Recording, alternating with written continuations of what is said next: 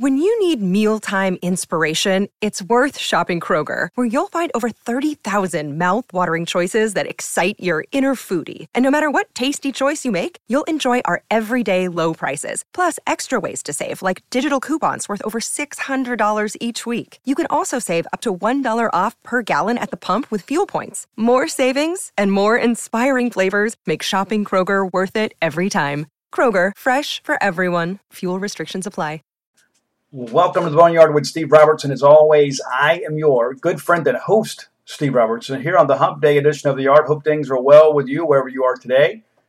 It's a nice day here in Starkville, a little bit overcast, kind of windy today.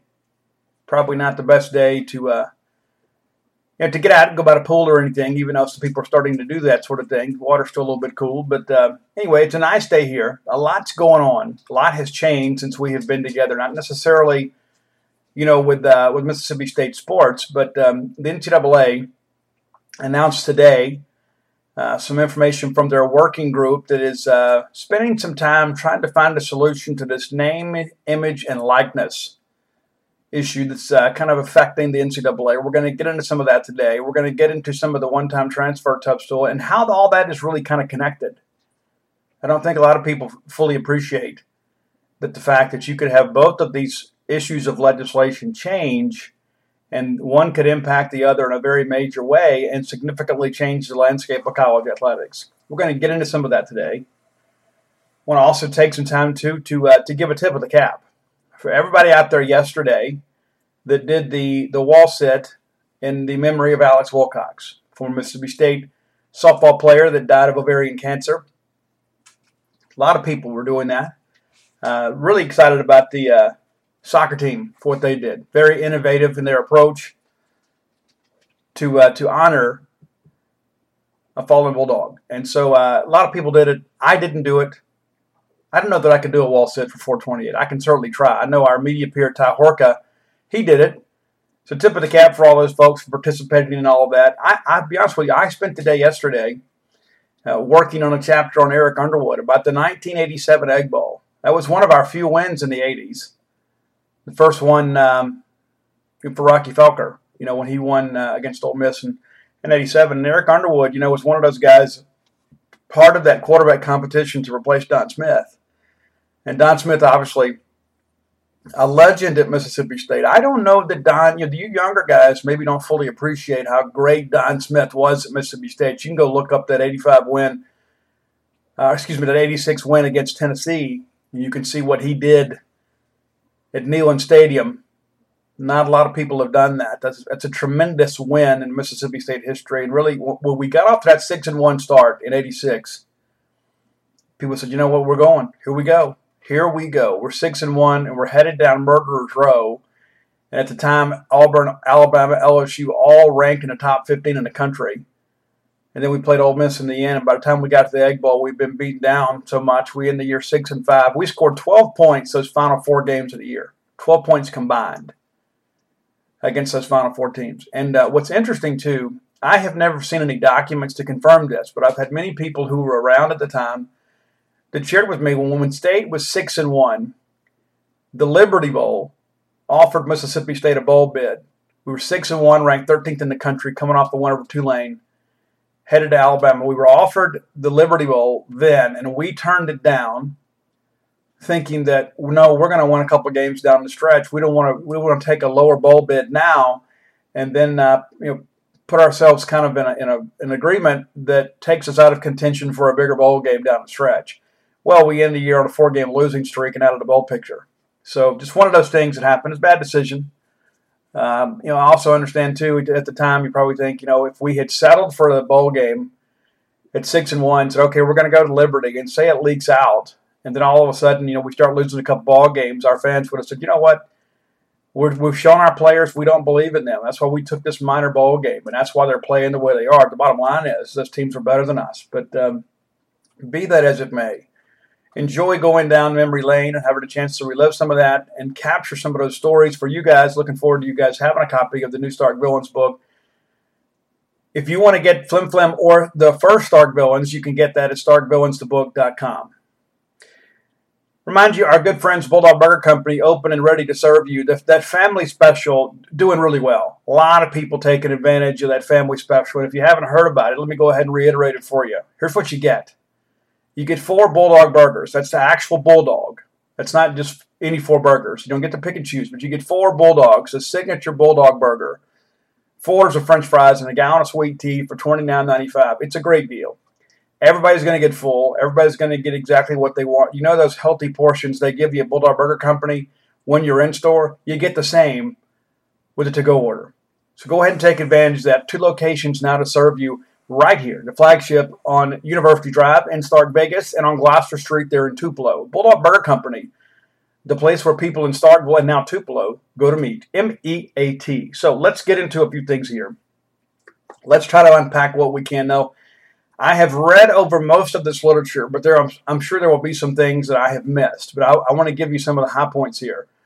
You know, the first thing everybody thinks about with name, image, and likeness is, well, Steve, are we going to get the college football game? Not yet. Not yet. And that was one of the, they actually made some comments about that provision in the, the literature today and said at this point they're not recommending that we take an NLI uh, you know, approach towards video games. I, you know, I, I missed NCAA college football. That was the best thing about late summer, early fall, when you before you got into the season, is you could you know go ahead and start your dynasty and play out the year. It's the best thing about you know the off season.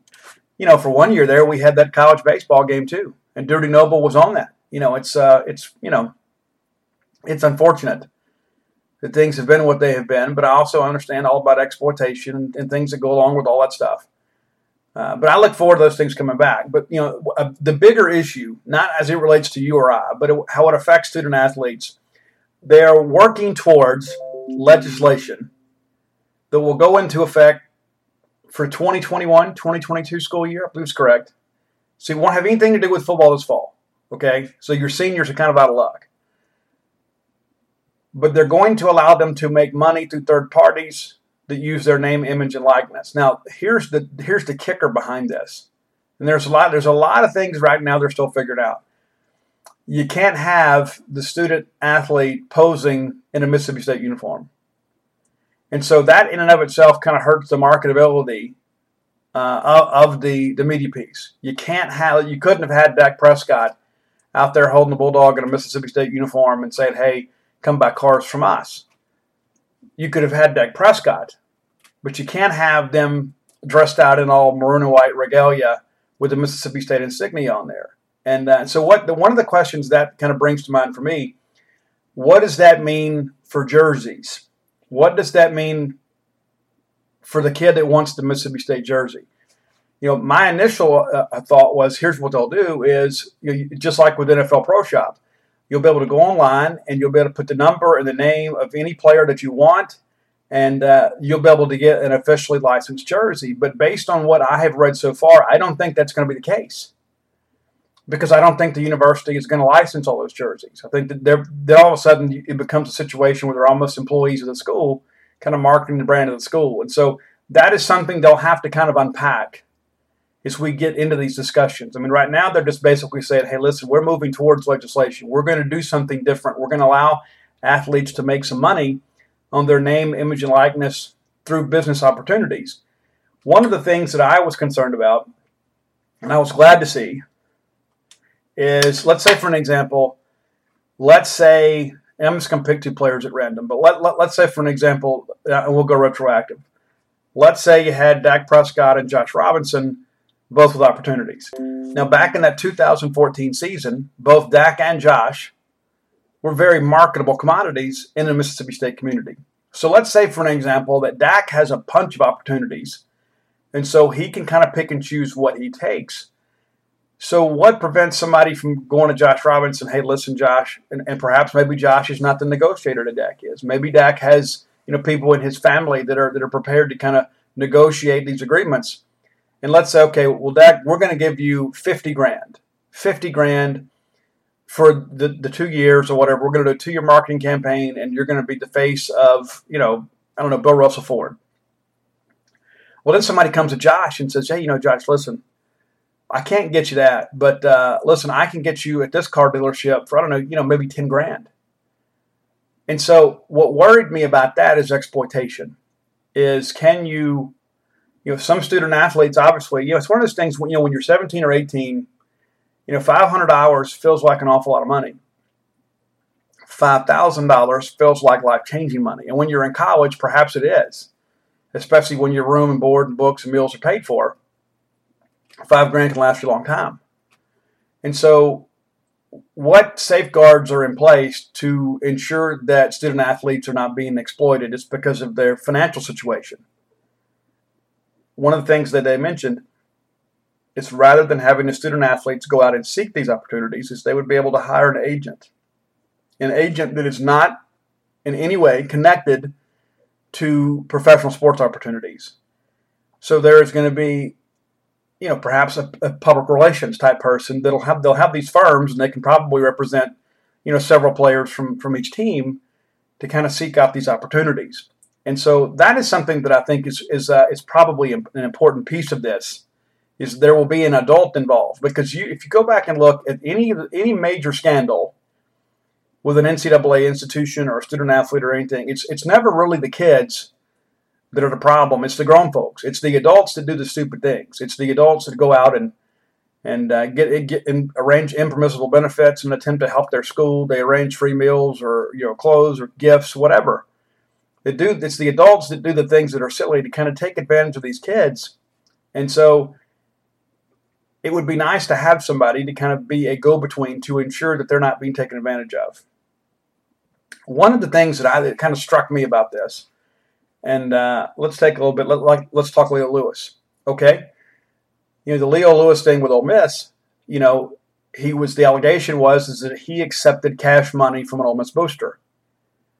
Well, if you put this name, image, and likeness thing into, into play here, all of a sudden you make that legal. Now he's probably just got to go stand there and they put a video camera in his face, and you you, run you know a spot for a, a used car lot or whatever and then all of a sudden, you kind of open the gateway to allow these impermissible benefits to be much almost legit. So now all of a sudden, the NCAA says, well, you can't have any of this name, image, and likeness marketing as part of your recruiting pitch. Now, here's what we have learned in life the laws only apply to the law abiding. So if you've got somebody out there that's, that's determined to cheat, because you know, you know, the rules don't apply to cheaters. It's what makes them cheaters. And so, no matter how much legislation you put in, there'll always be people that are going to look to cut corners. And that's where I think this is where the NCAA has to be very, very, very heavy handed because you're opening a Pandora's box here. Because now you're allowing booster contact. Now you're basically waving the white flag when it comes to, okay, well, boosters can contact this player and say, well, you know, I contacted this guy to, but it was for my business you know, I didn't contact him on behalf of, you know, our football program or, or, or our baseball program. I contacted him because I wanted to pursue a, a, marketing relationship with this individual. You know, where in years past, you know, any any contact between boosters and prospective student athletes was strictly prohibited. And so, what's to stop? Let's say, for an example, and, and we'll just use Alabama because they're they're you know kind of the evil empire in a lot of people's eyes. You know, like Mississippi, Alabama has no professional sports teams. So Alabama and Auburn are the biggest thing going. Alabama has what about a million and a half more people than Mississippi does? You've got some bigger markets. You've got some uh, greater marketing opportunities in Alabama. So let's say, for an example, let's say you know what Nick Saban goes in and says, "Hey, we'd like to offer you the scholarship, and we'd love for you to come be a member of the Crimson Tide family." Well, then a couple days later, let's say somebody else just reaches out and says, "Hey, listen." Uh, you know, Joe Blow, listen, I know that you're considering going to LSU and Florida State and Alabama. If you come to Alabama, you know, I run this, uh, you know, car dealership throughout the state. And uh, if you will come with us, we'll, we'll give you a hundred grand. We'll give you, if you sign with Alabama, once you're on campus, we'll sign an agreement and uh, give you a hundred thousand dollar marketing campaign for your name, image, and likeness. That's going to be difficult to turn down. And now the NCAA is kind of clearing the way to make that legal. So now you don't have to go meet somebody in a park somewhere and get a brown paper bag with 10 grand in it. You can just sign a piece of paper and somebody writes you a check. Which brings up another issue. Well, now all of a sudden, these people are independent contractors, so they're going to get a 1099. Well, where's the tax money going to come from? They're, you can't take taxes out because then all of a sudden you make them employees. Well, then all of a sudden you got to do employee benefits, and so they're going to have to consider these you know, student athletes as independent contractors. So they pay them 1099. There's got to be some safeguards in place to make sure that we don't have players out here found guilty of tax evasion. There's a lot. There's a lot with this. And let's say, for an example, you find out some of that money uh, is unaccounted for. And then who's to say that the ads even get run? You know, somebody might make a deal and say, hey, listen, you know, I, I run this, uh, you know, you know, you know, this chain of little restaurants here in South Florida, and uh, we want you to be the face of our marketing campaign. Well, who's going to police that and find out if the print and TV ads ever got run? You know, so there's a lot of enforcement nightmares with all this because now what you have basically done is opened the floodgates for m- multiple impermissible benefits and for really unfettered access between boosters and student athletes. That, that's something that I don't that kind of has to be worked out. Now, on its face, you look at this and say, you know what, student athletes should be paid. And so here's the thing that I, here's where I agree in respect when it comes to some of that stuff. Okay, let's say for an example, if uh, if you put a picture of Dak Prescott on the cover of the ticket brochure, and then you sell tickets, well, you have used his name, image, and likeness for commerce. So now the way you correct that, of course, is where you just put, you know, kind of like they do now with the, the football uniform stuff, is you just you, you put a mannequin up there, it's a it's a paid model or whatever that might wear that uniform, but you don't you don't use Dak's picture. Which brings me back to the jersey thing let's let's say at Mississippi State, what, what if you decided, you know what, we're only going to license one jersey, so we're going to go ahead and retire the number 15 for Dak and Jake Mangum and you know Teaira McCowan. We're going to Timmy Bowers. We're going to retire jersey number 15, and that's going to be our jersey number every year. We're just going to sell. We're going to officially license Mississippi State jerseys with the number 15 on them, and because we're not going to issue that number to anybody else, that that doesn't give anybody else any type of monetary considerations for their name, image, and likeness because you can't wear that number. And so we're just going to license that jersey. So any Mississippi State fan that wants a Mississippi State jersey will always get number 15. And so then you begin to think, okay, well, if they're not going to license all these other jerseys, well, how, how does the long snapper make any money? Okay, well, we, we know the quarterback's going to get paid. But what about the long snapper? How do you make that fair? Then we get into the whole softball or soccer issue. Well, how many student athletes that play Title IX sports have a marketable image? Well, Victoria Vivians, Morgan Williams, they certainly did. You know, but what about what about our second baseman over at the softball complex? So how do you make that fair and equitable? You say, well, you know, Steve, it's a free market enterprise, and, and I, I agree with that too. But how do you make it equitable for all student athletes. You know, one solution is to kind of like they do with the collective bargaining agreement in Major League Baseball. You know, you everybody signs a contract and says, you know what, I give MLB permission to use my name, image, and likeness to market the sport. And then at the end of the year, there's a percentage of that money that is distributed to everybody that's a member of the players union or the players association. You understand what I'm saying? And so I think it, if you're going to do it that way, you have to handle that at the NLI. When you sign the national letter of intent, you give the university and the NCAA permission to market your name, image, and likeness. And then everybody that's a member of that agreement benefits from it. And then you begin to say, well, yeah, but Steve, you know, we sold 10,000 Dak Prescott jerseys and we didn't sell any Hunter Bradley jerseys, except for his friends and family. So why would Hunter Bradley make the same amount of money as Dak Prescott? Well, those are those are the things that this working group has to kind of navigate through is how do you make this fair and equitable for all student athletes? Now, should I benefit on uh, you know the fact that they sell a bunch of Dave Murray jerseys? I mean, I think you could make an argument. Say, you know what? Well, Dave worked harder, is more talented, and has a more marketable image, so he should be compensated better. There's an argument for that, certainly. But how do you prevent these boosters from getting involved and making this part of the recruiting piece. That's the thing that I be, I really think about. It. People say, okay, well, you know, it's kind of the haves and the have nots. But you know what? The gap is going to get even bigger. If you have Alabama and LSU, and you know, LSU has the Saints down there. But let me share with you somebody that lived in Louisiana for 16 years, 18 years, pardon me, that LSU is the biggest brand going in the state of Louisiana. The biggest brand going. You get up around the Arklatex up there, they're mostly Cowboy fans up there. But everybody in the state cheers for LSU. And so having an LSU player in many cases is a better marketing opportunity for a business because everybody is passionate about LSU. And outside of Drew Brees and maybe Michael Thomas and a couple of other guys, there are not a lot of people around the state of Louisiana that you look at and say, ah, you know, I'm going to go buy my car because they advertise with so and so. But all of a sudden, you know, you put Joe Burrow on a billboard outside of a uh, you know casino or something. Well, this is Joe Burrow approved. I think I'm going to go there. Those are the things you have to think about. You know, one of the questions that I had too is, let's say you take a big pro sports city like Cincinnati well, does the University of Cincinnati all of a sudden have a better marketing opportunity because they're in a major metropolitan area?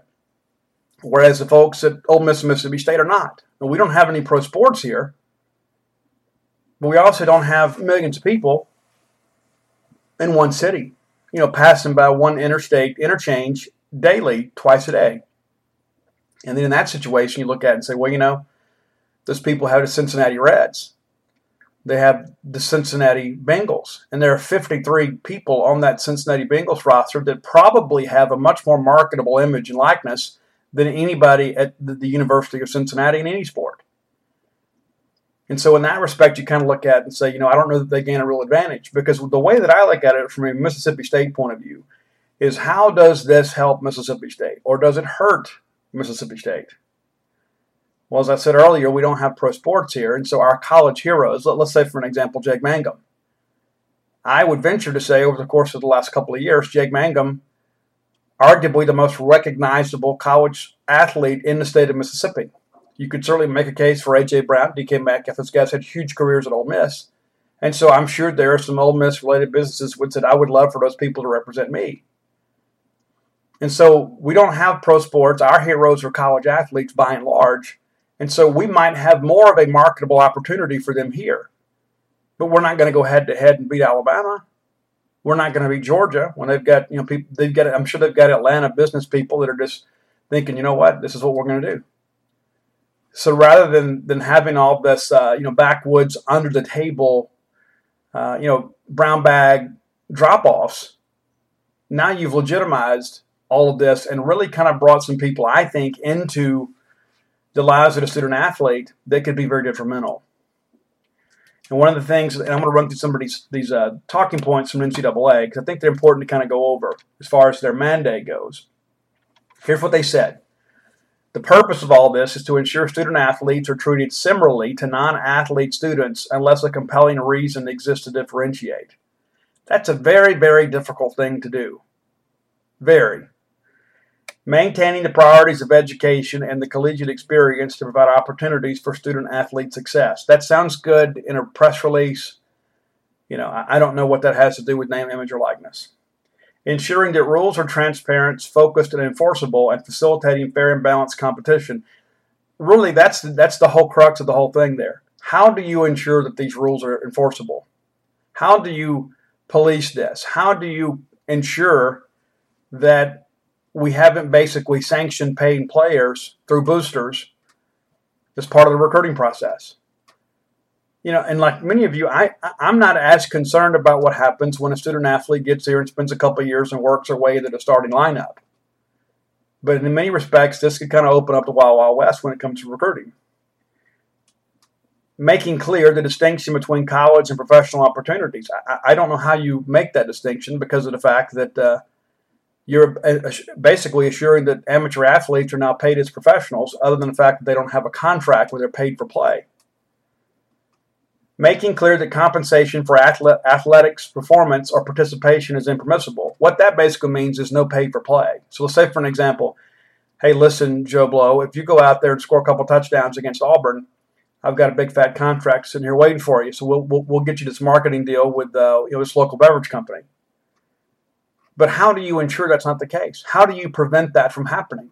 Those are the things that I kind of scratch my head. I don't have an answer, but I think it's one of those things you have to look at. You have to be very heavy handed and say, if we find out this is happening, there's going to be major consequences.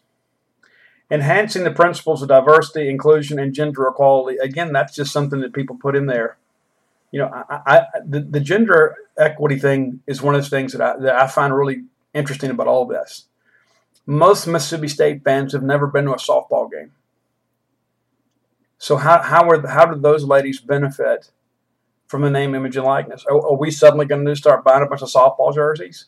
And that's not to talk negatively about softball. It's just it's a non-revenue producing sport, and there's just not going to be a lot of opportunities for those young ladies to market themselves. So how do you make that equitable? I mean, and that's the thing too. When you look at, you know, you, there is a huge, huge, huge disparity in scholarships. Huge. They say, well, you know, Steve, football and men's basketball um, makes all revenue, so they should get free scholarships. What you know, I think if we're going to introduce more money in this thing, then we make everybody full scholarship athlete. Why don't we do part of that? You know, why didn't NCAA find a way? That, hey, let, us take this name, image, and likeness situation here and uh, let's use the, the money collected for the NCAA to decrease scon, uh, scholarship disparity. Protect, this is the funniest one to me. Protecting the recruiting environment and prohibiting inducements to select, remain, or transfer to a specific institution. I'm going to I'm gonna circle back to that one in just a minute here because there, there are some things that I don't think people fully appreciate about the truth, image, and likeness and the potential with this immediate transfer thing that could be a real problem for schools like Mississippi State and others. And the board relied on a comprehensive report from the federal and state legislation working group to inform its recommendations. So what they're what they're, here's what they're trying to do. And people say, why are they involved, involved in the federal government?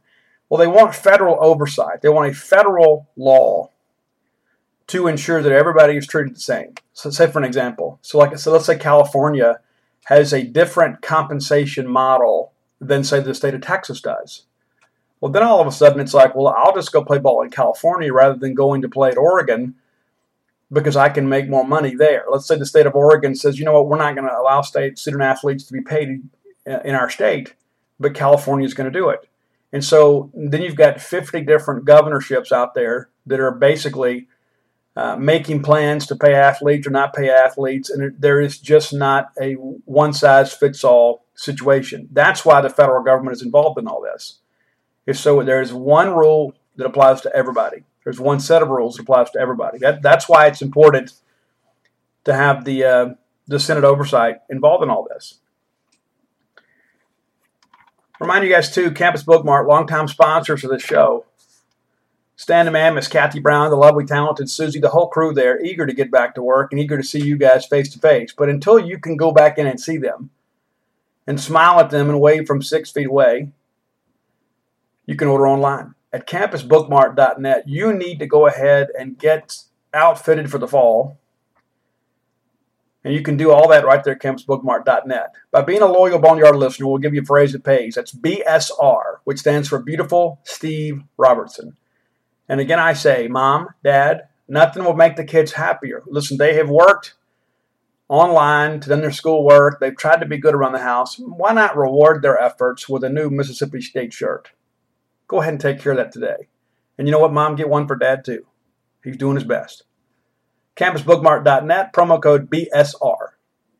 Okay, so let's get into the top 10 list, and then we're going to get back to the transfer thing. And I'm going to show you how this all kind of meshes together and how, in some ways, it could be kind of a nightmare situation for G5 schools and many others. Today's top 10 list, I, you'll have to forgive me. I can't remember who sent this suggestion to me because we had the uh, we had the the Twitter outage thing last night. Somebody sent me uh, like three four different suggestions about movies, and I don't remember your name, so I apologize. But whoever DM'd me that yesterday, this is your list because I liked it. It's a top ten Tom Hanks movies, and there's a bunch of them. Man, this was a very difficult list to put together. Tom Hanks, one of America's treasures, uh, now a COVID nineteen survivor. But here's we go, and here here are three great Tom Hanks movies that didn't make my list. Top three. Pardon me. Top three honorable mentions. Sully, which is the one you know when he's the air pilot, uh, airplane pilot that uh, landed the uh, the plane. I guess on the Delaware River or Potomac, whatever it was, in, in Washington. He was a hero, saved all those people's lives, and uh, it was a movie kind of about the hearings and all that uh, ultimately exonerated him and uh, crowned him a hero. The Road to Perdition, really, it's a good movie. It's a much darker role for, for Tom Hanks, you know, where he's a hitman, and uh, it's one of those deals where it's it's a good revenge movie. It's a, uh, you know, it's kind of in the Charles Bronson theme without all the gore and violence, but it's uh, it's it's an interesting role for him. Castaway almost made the list, and there I know a lot of people that love that movie. Uh, you know, Wilson, of course, the big co-star in the movie. Uh, really liked the movie.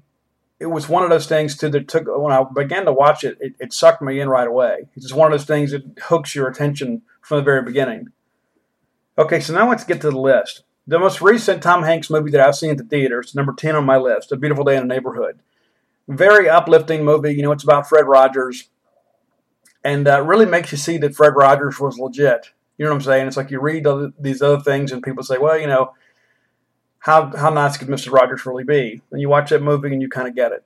Number nine, one of my favorites. Matter of fact, I watched this here recently. Haven't seen it in probably 10 years, but Dragnet with Dan Aykroyd wonderful, funny movie, kind of a remake of the old uh, '60s TV series Dragnet, where uh, you know Joe Friday is involved. It's just it, it, it's a good time. Okay, it's a good time. And listen, don't judge us harshly because of the special effects for that snake weren't very great.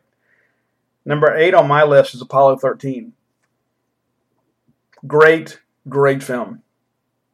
Very well cast. You know, it's about the uh, you know the lunar landing and all the things that went on behind that. And uh, it's it's I've read up. It's pretty it's pretty historically accurate.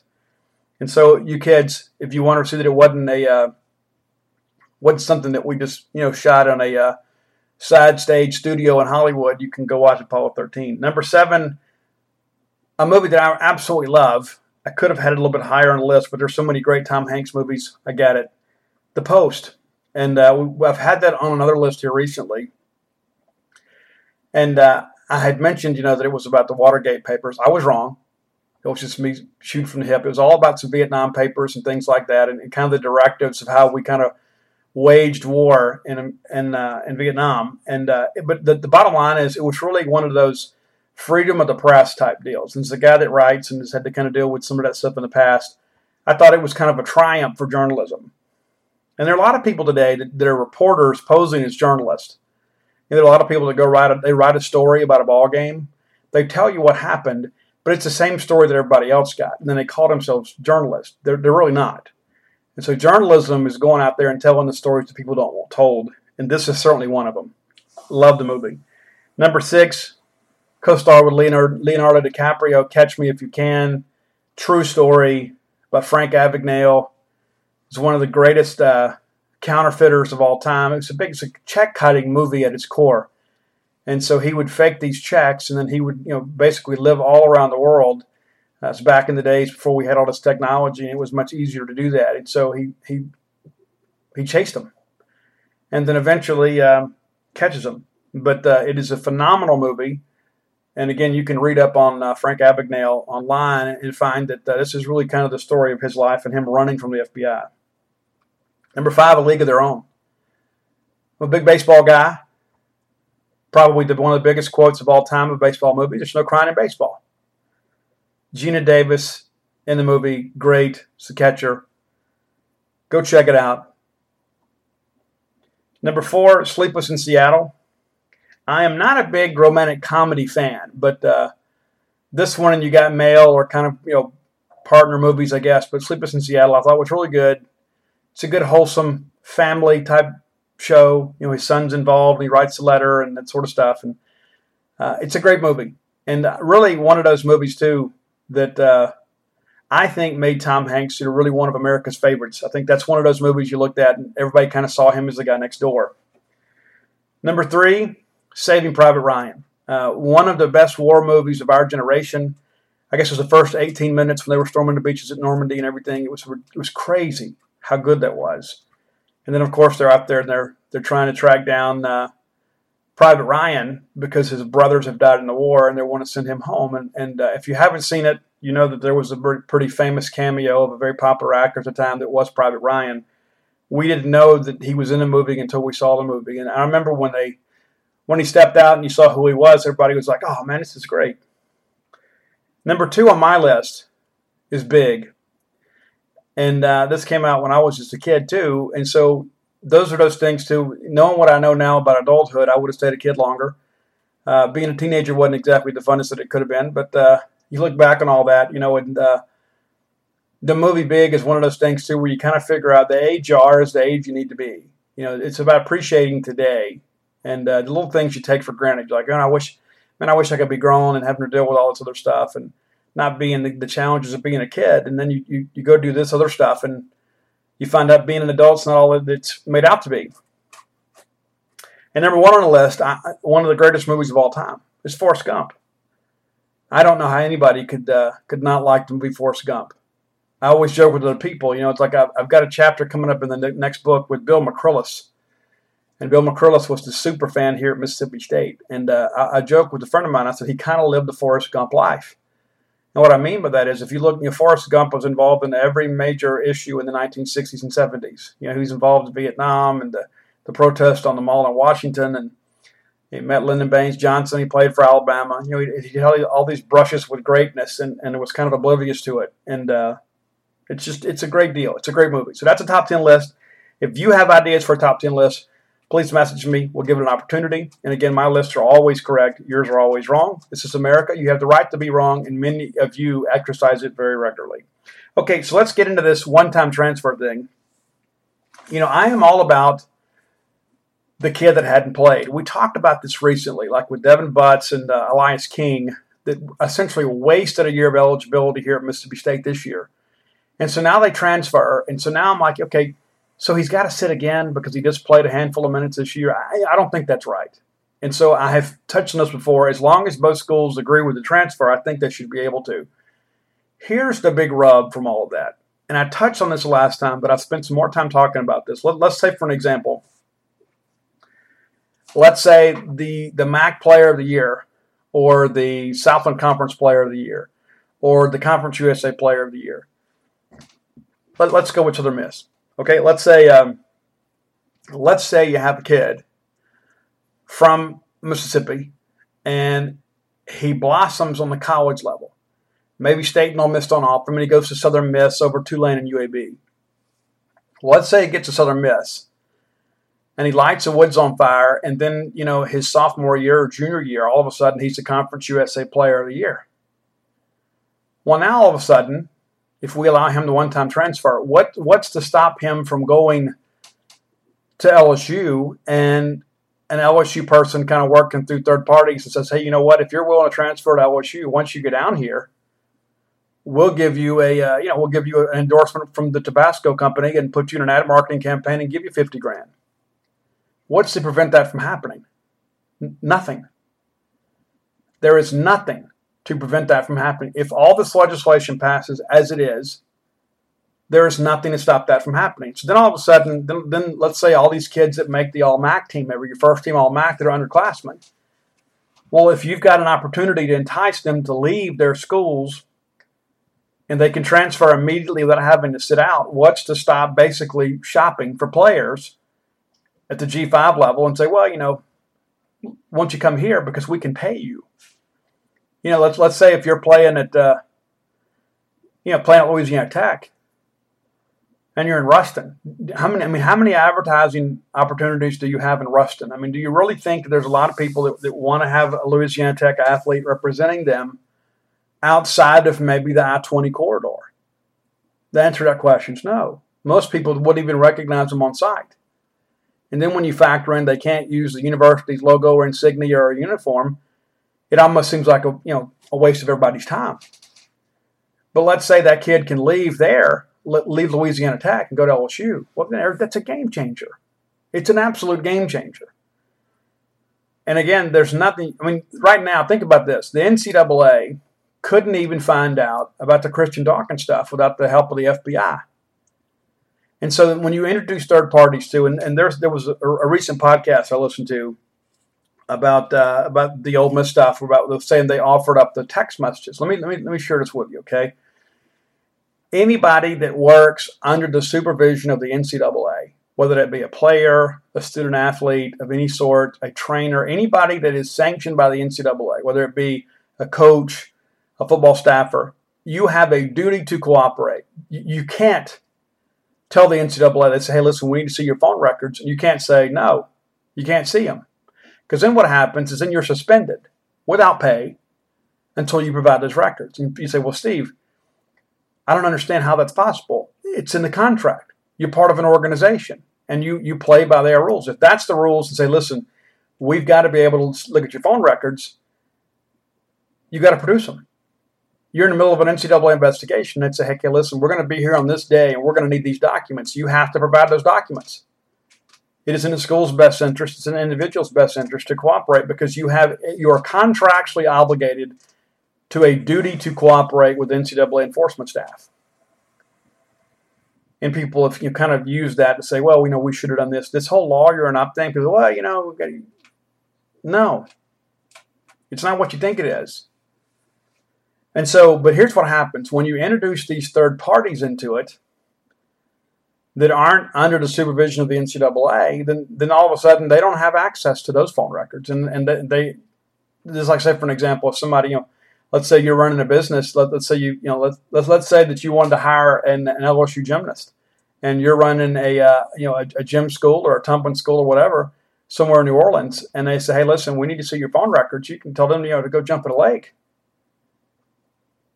you might not be able to hire an NCAA athlete for your marketing campaign, but the bottom line is, is you, you, don't have a duty to cooperate as a free citizen. You know, if you're outside of the, the, the purview of the NCAA, you don't have to do that.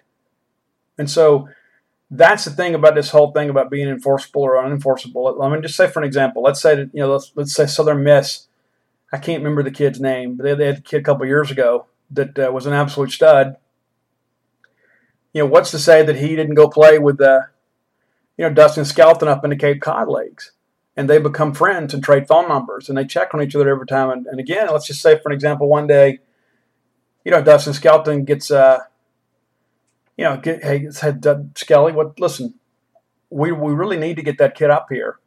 Why don't you call him and see if he's interested in transferring?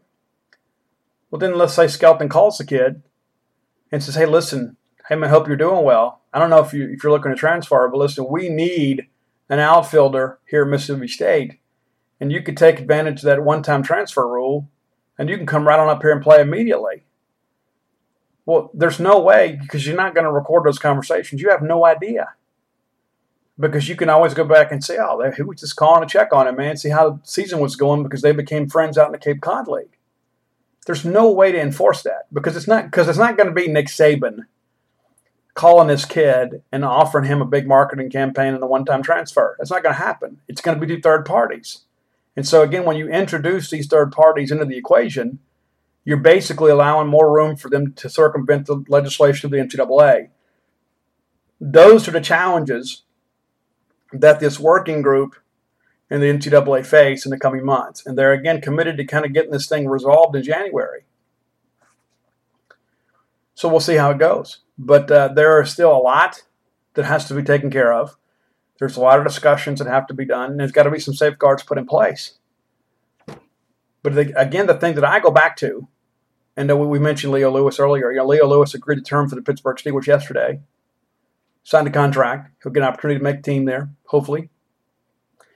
But uh, don't ever let me miss an opportunity to remind you, too, that Leo Lewis was deemed a credible witness by the NCAA enforcement staff, the NCAA Committee on Infractions, and NCAA Appeals Committee. And those three organizations are made up of three different groups of people. And the only people that work for the quote NCAA are the enforcement staff.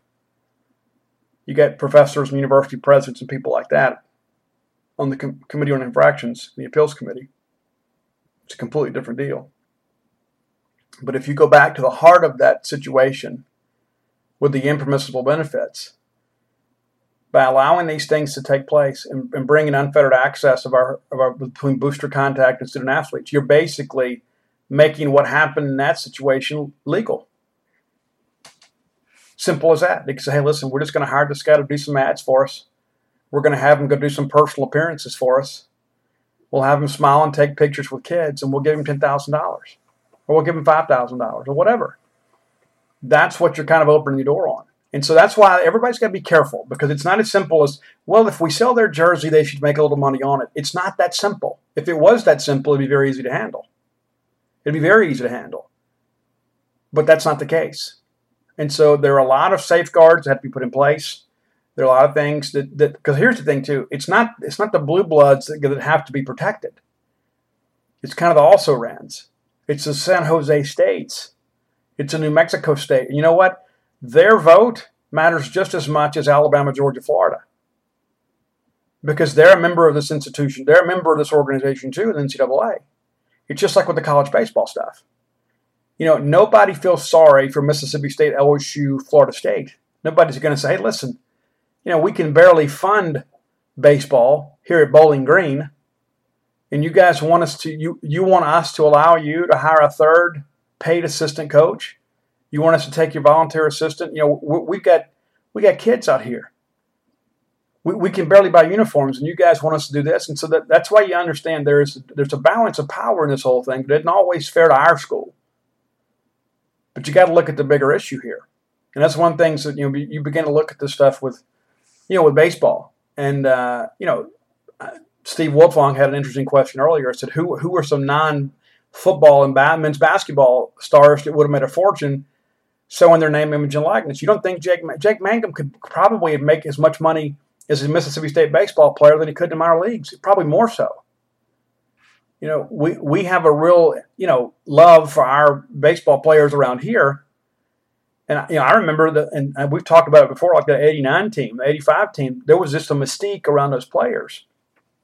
Everybody wanted a piece of them, and so that's a part of this thing too. Baseball is going to be more marketable here, but this is going to be something that uh, that Im- impacts every single school.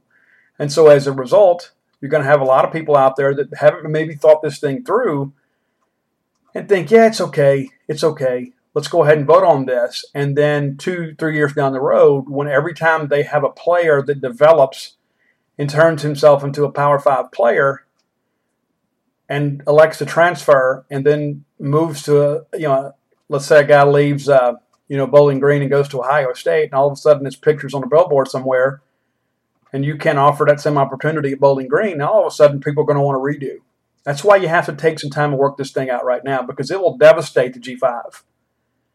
Because you're basically going to, you know, basically open up free agency, and it'd be paid free agency in many respects. And so, those are the things you think about. And it's like everybody complains and, gripes about the SEC dominating the NFL draft that gap is only going to get bigger if these legislative pieces passes as they as they're written. Because then every kid that's worth their salt in the G5 will basically be recruited again through third parties to transfer to a Power Five institution. And you could say, well, you know, Steve, if that if that's their station in life and if they have played their way in that opportunity, they should be able to enjoy that you know what? I can't really argue against that. But what protections are there for the school that helped that player develop and, and the people that were there with him when nobody offered him an opportunity besides them? And so there has to be some safeguards in place to protect the schools. Well, that's going to do it for today. Hope you guys are, are doing well. And uh, there's so many things. Again, it, the NCAA thing is very, very complicated. There's a lot of moving pieces to all of this. I want what's best for the student athletes, but not at the expense of the schools that give them the opportunity to begin with. There has to be, again, the NCAA has to prevent predatory practices from some of these bigger schools that would prey on these smaller schools and smaller markets and may not be able to offer these marketable opportunities. So there is a Pandora's box that uh, we're about to open, and uh, hopefully we can maybe contain it within the house rather than just kind of letting it get out and infecting the entire sport. But uh, there are some big things that are being discussed. And again, it's not as simple as just, you know, hey, they should be able to, you know, if we're going to market their, their number, their jersey, they should profit. Because I agree with that. But when you begin to think about the possibility, apologize, had a little bit of a technical difficulty there. But the bottom line is nothing's approved yet. Just keep, kind of keep that on your mind and understand, kind of be watching for that. It's going to be several months before this is all resolved, but it's going to move like a glacier for a while. But once it hits, it's going to change everything in college sports. Until next time, let's all live our lives in a way we'll make more friends than enemies, and people can see a difference in the way we live.